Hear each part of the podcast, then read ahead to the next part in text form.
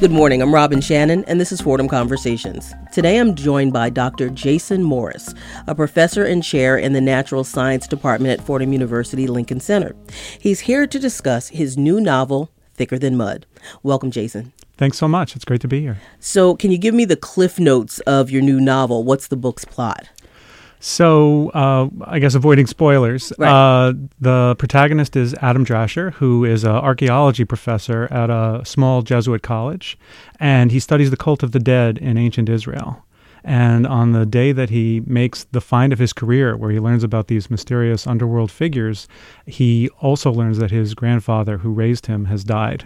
And while he's trying to figure out the meaning of the of the tablet and what this teaches us about the these ancient beliefs about the underworld, he's also dealing with his own mourning for his grandfather, and he because he tends to see the world through the prism of his own scholarship, he one one one understanding enhances the other understanding throughout the book. Now, um, Adam is the main protagonist. How would you describe his personality?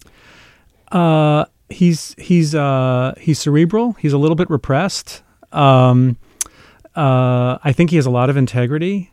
He's he's passionate, but he he tries to keep his emotions in check. He's he's uh, and he's going through a really difficult time in the course of this book, not just because he's mourning his death, but because there's a bunch of other things that happen to to to give him a significant stress, and so he's constantly trying to restrain his temper and to try to keep a sense of perspective and to behave in a way that he feels he can be proud of.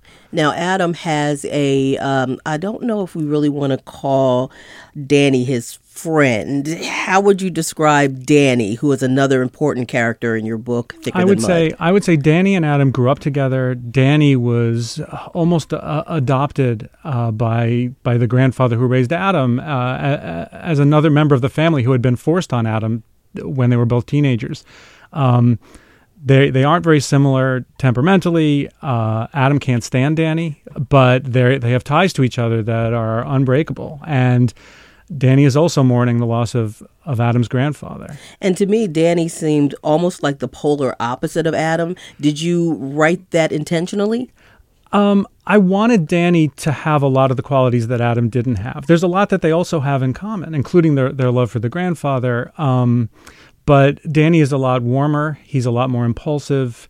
Um, he's a lot more connected to people, and his relationship to the grandfather is very different from Adam's. And uh, Adam feels some competition, I think, with Danny. Uh, the grandfather is the only family member that Adam has, and Adam's a little bit, bit proprietary about that relationship. And and Danny, there's there's a lot of friction there. There's some competition and there's some resentment, but there's also there's an envy and there's. Uh, in the end, maybe a capacity to learn from him, I think, as well. I took um it took me a minute to get to the place where I was trying to figure out like, well, what is Adam's deal? Like why is he so bothered? And and jealousy actually was not the first thing that came up. A little bit later on I realized, well, wait a minute, even though he can't stand Danny, he's kind of jealous of him. He's he's you know, feels like he took his grandfather almost. I think I think there is that. I think there's uh, part of it is yes. I I think there's there's that envy, there's that jealousy, there's that proprietary relationship that Adam that Adam recognizes and is embarrassed by. And um, like I said, he has this sort of moral rigor that he holds himself to, but he's he's also introspective enough to know when he's when he's acting like an ass, and uh, and I think Danny brings that out in him. Um, but he's also really different from Danny, and Danny is genuinely extremely aggravating. And I think he would aggravate anybody. And in this circumstance, he drags Adam into a lot of trouble that forces Adam to really decide where his loyalties are and to what extent is he going to protect Danny from Danny's own mess, even when it endangers Adam's career and his relationships with other people. And I do want to get into a little bit of that without giving away too many spoilers. But getting back to Adam, was Adam based on anybody you know or maybe even yourself?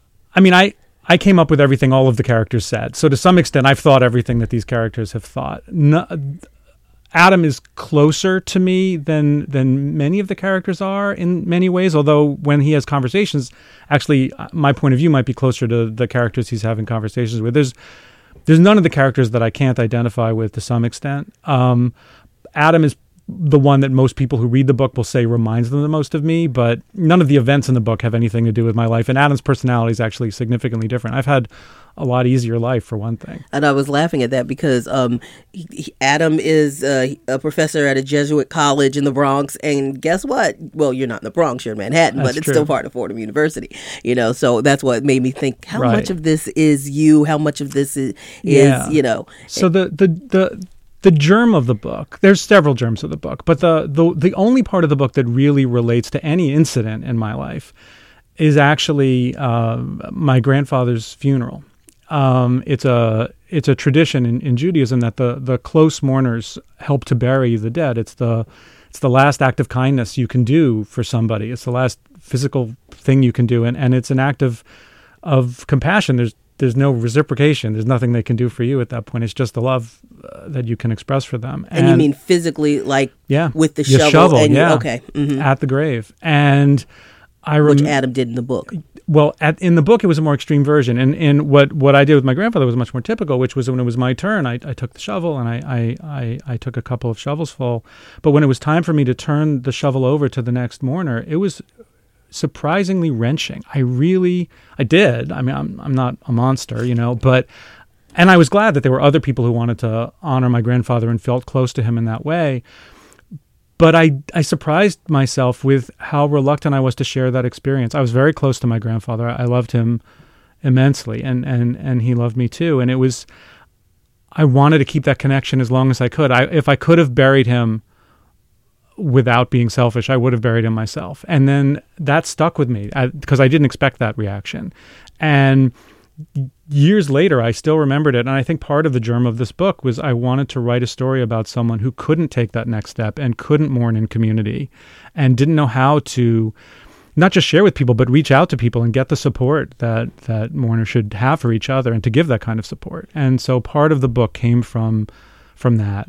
Um, so that's as close as you get to anything on my own life that's reflected here. and there's no judgment here, but I must admit that when Adam in the in your book uh, Thicker Than Mud, Adam didn't want anybody around at the funeral. Um, Danny was there because Danny had been, you know, close to the grandfather, and then um, there was Adam's friend Steve.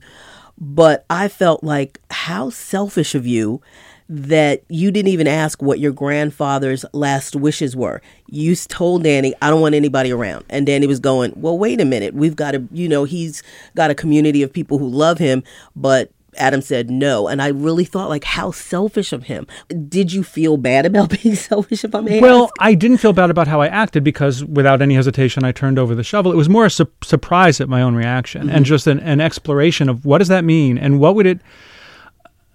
What, who would a person be who didn't see himself as selfish, who saw himself as as doing everything the right way and the way it needed to be done? How could he get there mentally? What would he have had to have gone through to be there? And then what would the world be that you would construct around somebody? What ecosystem could that person be living in where that made sense, where a character like Adam, who I think is an appealing person in a lot of ways. He he has a sense of humor. He cares deeply about his students and about his work.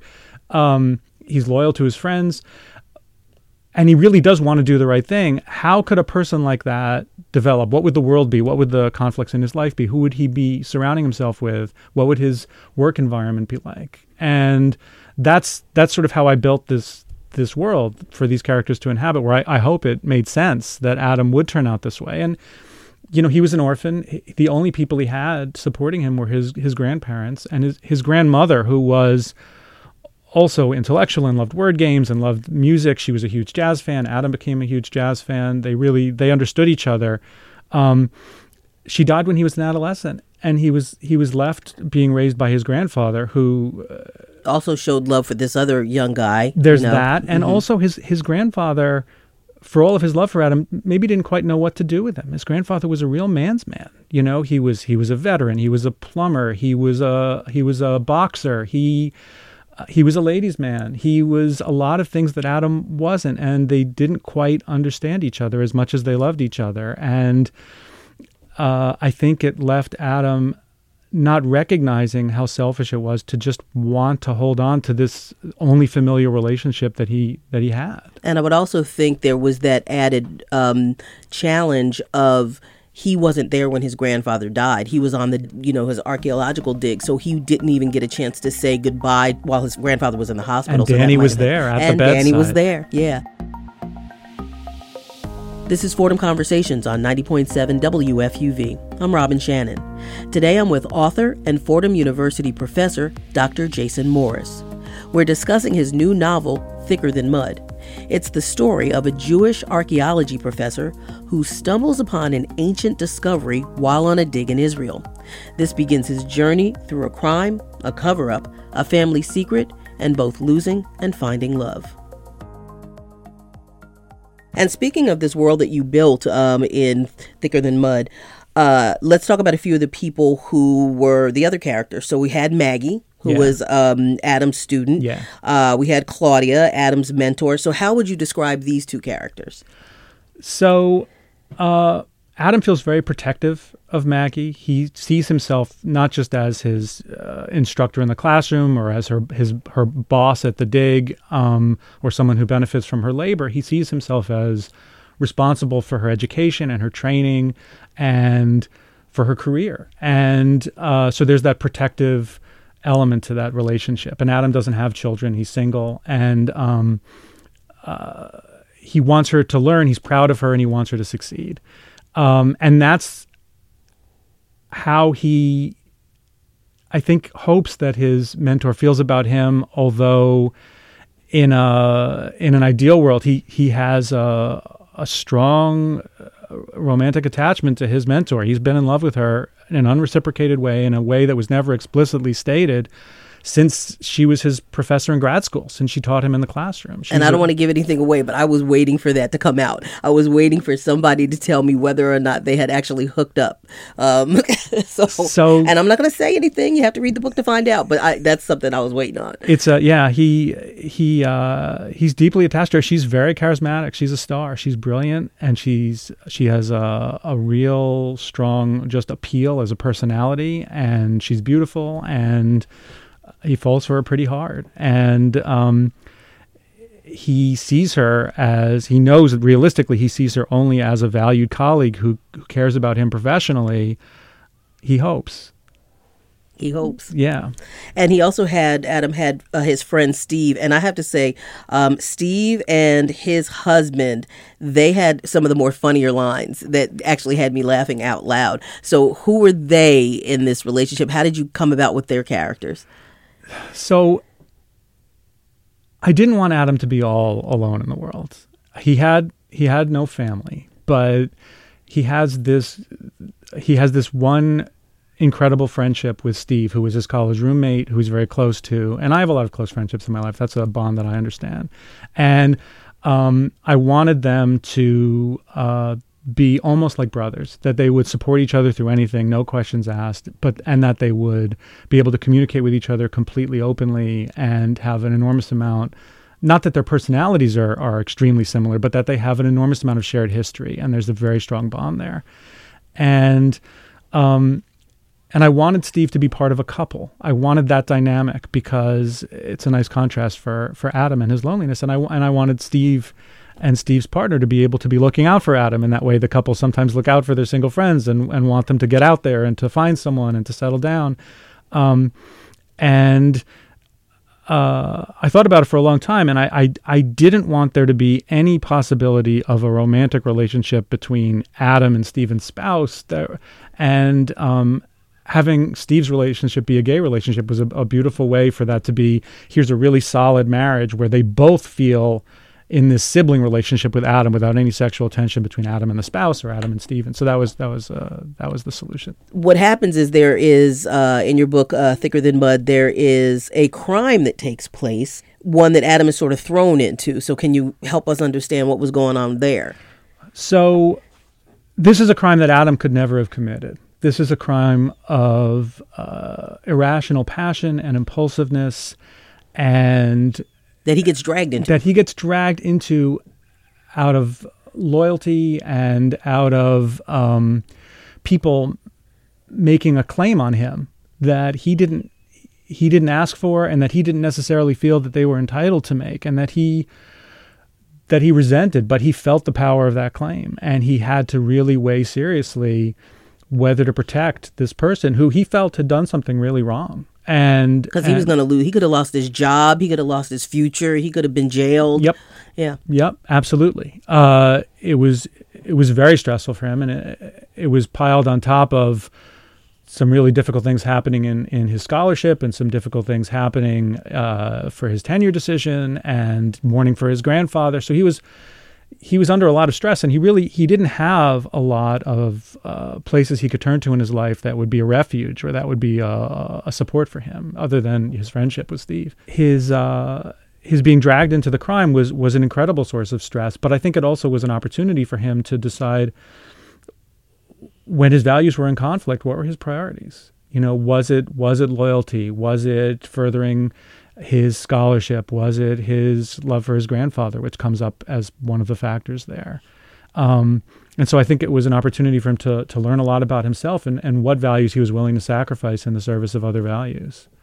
I think what hit me was um, should he still support this person who is causing so much harm or should he save himself? That was not the only example of these philosophical discussions that were in your book. Um, there were discussions in class. He was a teacher, he was a professor, and he talked a lot about um, religion and the ancestor cult. For, uh, if that I'm pronouncing that correctly, yep. ancestor cult and the cult of the dead, which I have to admit I had to look up. I didn't know what that was. So can you help me understand like one, well, just tell me what the ancestor cult and cult of the dead is sure. for those of us who don't know. But then there was this whole religious aspect to understanding or debate. It wasn't like they came up with a solution. It was a. It seemed like there was a debate going on. So can you help me understand the mindset there? So I think there were there were a lot of religious issues at, at play here. Um, and Adam's relationship to his religion is is a really important part of his character. Um, and I I've had a lot of religious education in my life, and it's something I'm very passionate about. I'm a genetics professor, but uh, I wasn't interested in writing a book about a genetics professor. I wanted to write about somebody in a religious studies department, and that's that's what Adam is. And um, the the cult of the dead is related to uh, ideas like ancestor worship. Um, you you've um, uh, in, in, traditional uh, Chinese cultures, sometimes you'll you'll find there's there, there's a sort of a, a, shrine at home to the ancestors, and there'll be certain times of the year when people will offer sacrifices to the ancestors, and um, there were similar ideas in, in other cultures as well. And um, the the Romans, uh, it comes out in the book, the Romans had a, a, couple of holidays, several holidays during the year when they would pray or off, make offerings to the to the dead ancestors. Um, and uh, and it turns out the Canaanites also probably had something very similar. And so that's what Adam is studying. And so this is a guy who has no family who's who's studying people who worship their ancestors and are trying to maintain and when i say worship the ancestors what's important to Adam isn't that they're praying for some particular thing. It's that they still feel and are working to maintain the connection with these ancestors. Because uh, it does ask the question of is there a heaven or what happens to do you know to our family members? Do we ever see them again? Do we not see them again? And we just have to enjoy them here. So there are all these questions that are that are being raised not just in, in class in adam's class but throughout the book period. Yeah. Well i think a lot of us when we're mourning for somebody these are these are questions that that come up a lot. And then if it's also your work to explore those questions if you've just had this archaeological find that's going to make your career that's a really important find and you're also teaching a course on the cult of the dead everywhere you turn, these questions are are coming toward you, and different people in the book have different feelings about this, and and um, I think Adam is open to learning about it from from all of those people and they you know uh, there's a there's a rabbi there's a there's a composer there's his friends there's his students there's there's a lot of people in the book who have their own beliefs or their own questions and i think adam is deeply invested in hearing from all of them. So, Jason, what conversations do you hope these sections of your book spark for the reader? One thing is, I hope just, I mean, the book isn't just a cerebral exercise. I, I have been getting a lot of uh, really positive feedback uh, so far. You know, people really feel for these characters, and one thing that I hope people feel for these characters is compassion and when they see their own experiences reflected in the characters, maybe even you know compassion for that experience and for themselves as well. It's it, it's mourning is difficult, and and a lot of people are under a lot of different stresses. And I think that, that that's one thing I, I hope. And I know that in, in writing the book, I think I grew a lot in empathy, which was an interesting experience. But um, can I ask how so? Sure. So, um, my favorite writers love their characters. That's the the affection comes through. You know, my favorite books. If you think about um, uh, Steinbeck's uh, Sweet Thursday or Cannery Row, or uh, Laurence Sterne's a very different book, but um, Laurence Sterne's Tristram Shandy, um, or even in even in nonfiction, you know, when uh, when Baldwin writes essays about uh, hate and and he in all of these cases the character the, the, the, characters or the people or the issues that are being written about the author recognizes their terrible flaws. It's not that he doesn't see them and so he loves them. He sees them completely and there's still a fundamental love there for for the people that he's writing about. And i find that incredibly humane, right? That's the best part of who we are is that it isn't that we we love these people because we're blind to their flaws. We love we see them, we know who they are, and we love them. In and spite of it. In in spite of it, yes. I mean, do we wish that they didn't have these flaws? Sure, but also then they wouldn't be who they are, and we do love who they. You know, there's it's there's yeah. a tension there, and um, uh, a lot of people who've read this book have said to me there's, there's, a particular character here or a particular character there who really angered them with something they said or did. And they, Irene. I was uh, mad at her. Irene, really, not yes. Claudia. No, Claudia. I was more mad at Irene. All right, we're gonna have to talk about that offline. I'm very curious about that. Well, we, just tell them real quick. Irene is a potential love interest yeah. of Adams, but uh, continue. Okay.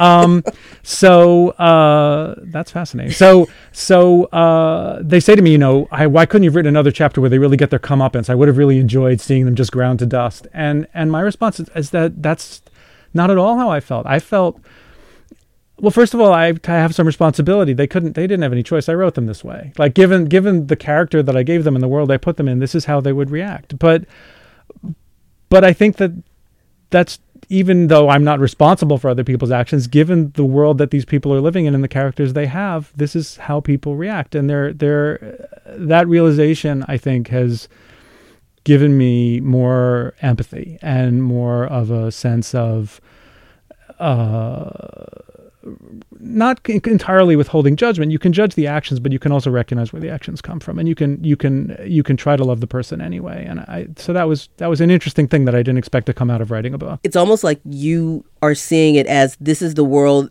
and you're and I've heard writers say this before that I'm writing and I don't even know I'm doing it. I can like these characters are just pouring out of me into this world. It sounds like you're saying that as opposed to people coming to you and saying, "No, when you write him, write him like this." Does that sound sort so of So it's it's I think some writers are more intuitive and they um they don't have any control over what they're doing, or at least they claim that that the the the character appears full blown on the page. Um, that's not my experience. I, I I make a lot of choices when I write, and I try to make sure the choices make sense, and I edit a lot. You're not reading the first or the tenth or the fifteenth version draft of this novel, you know. Um, but uh, it's imp- it's important to me that the characters make sense and that they fit in to this their own world, right? And each one of these characters experiences life as if they're the protagonist in their own story. And so they're not just, you know, cutouts that are that are doing something because I need it to happen for the plot.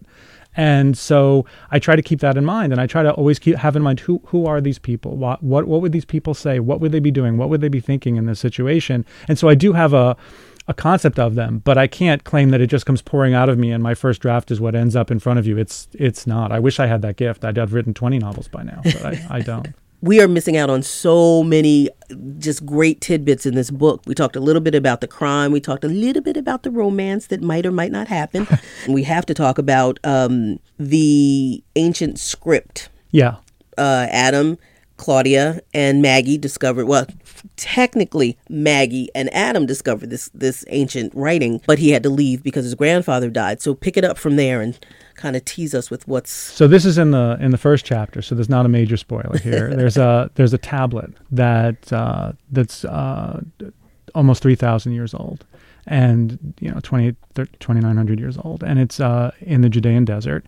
And Adam is on this dig trying to uh, trying to learn what he can. You know you can't you can't go digging and say I hope I discover something about the the cult of the dead. That's a pipe dream. You know maybe you're going to find just objects about everyday life. But he and his student happened to dig up this this tablet that if he could have if he could have come up with a fantasy of what he would have discovered, it might have it might have been something like this. And um, he only has time to see that the tablet refers to the Rephaim, or the literally the healers, which are what the underworld figures were called in, in Canaanite and ancient Israelite and Judean mythology.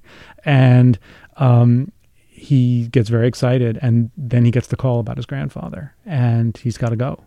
And um, he's he leaves the tablet in the care of you know his his student and his colleague and, and former mentor, and so uh, and he has to reconnect with him. A problem. Yeah, yes. There's a there's a conflict that arises out of that that he does not anticipate at all.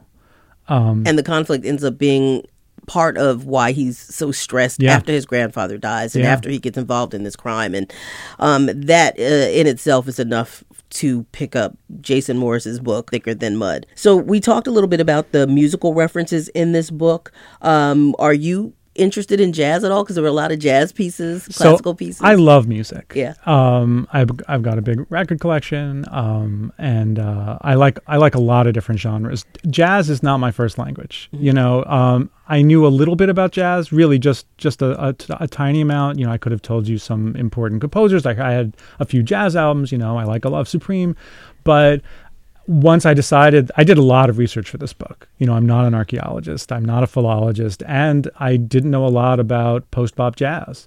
But once I decided that that would be Adam's passion, uh, it gave me an excuse to buy a lot of jazz albums and dig pretty deep. So I learned a lot about it in the course of it, and I, I, came to really love it. Still not my first language, but I do really love it now. Yeah. But that was through the book. That wasn't something that I brought to the book. I also found that um, you mentioned a lot of places, not just around New York City, but Westchester also. There was one part, um, and I'm going to mess up the name, where Adam goes, and that's when he really has that epiphany. And he's walking through the Alley Pond Environmental Center. Yes, yeah, that's yes. a real place I on Northern Boulevard. I had to look that up. I grew up about five miles from there. So, what made you want to put that piece into the book? The book takes place during the the Jewish High Holiday period, and that the liturgical calendar that that fact really uh, informs the the tone of the book. In addition to Al- Adam being in mourning, it's an introspective, somber time, and uh, on, during Yom Kippur, you know, the services go all day, and Adam takes a takes a break and goes for a walk. But he's not going for a walk for entertainment. He's he's stewing. He's thinking about all the things that have been going on in his life, and also about what he's been saying and hearing in temple. And um, he goes for this walk, and uh, it's this little piece of nature in this very urban environment, which is very interesting. Um, and it also brings up, not surprisingly, given where Adam's head is, a lot of underworld associations for him. I wanted the Alley Pond Environmental Center because I thought it was a place where Adam could be introspective and sort of collect all of these things that he's been thinking about and, and, and ruminate in sort of this associative way is thought here, a thought here, a thought there that all are sort of just coming together in ways that he doesn't even understand himself. Um, and I also wanted that almost underworld experience. You know, there's a this was this was my own little private joke that I probably shouldn't be sharing on the radio with myself, but you know, in a in a heroic epic, the hero often goes to the underworld at some point and gets some piece of wisdom. And for me, my little joke with myself was Adam goes for a walk to the Pond Environmental Center and it's his underworld and he gets a little piece of wisdom. And, you know, not it very sounds ridiculously self-aggrandizing. It's not a heroic epic. I'm not Homer, but it was my little private joke. No, I think myself. it perfectly describes that, that that part in the book. My last question for you, I'll ask you the question that Rabbi Mira asked Adam. How do you respond to the loss of someone irreplaceable? Yeah, that's a really tough question. I I mean, I think you I think you respond immediately with profound grief and and that's something that you can't do without. That's a part of it. You you you you have to acknowledge the terrible loss. And and then they're irreplaceable and so you don't try to replace them but you try to keep them in, in your life in, in various ways by by remembering them, by by living up to their values, by uh, paying forward the debt that you owe to them, um, and by trying to enrich your other relationships with what you've taken from that relationship. Okay.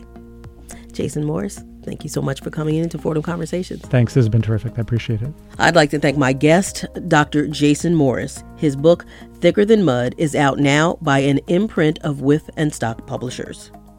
You can like Fordham Conversations on Facebook, you can follow us on Twitter, and catch up on shows you've missed with our weekly podcast. For WFUV's Fordham Conversations, I'm Robin Shannon.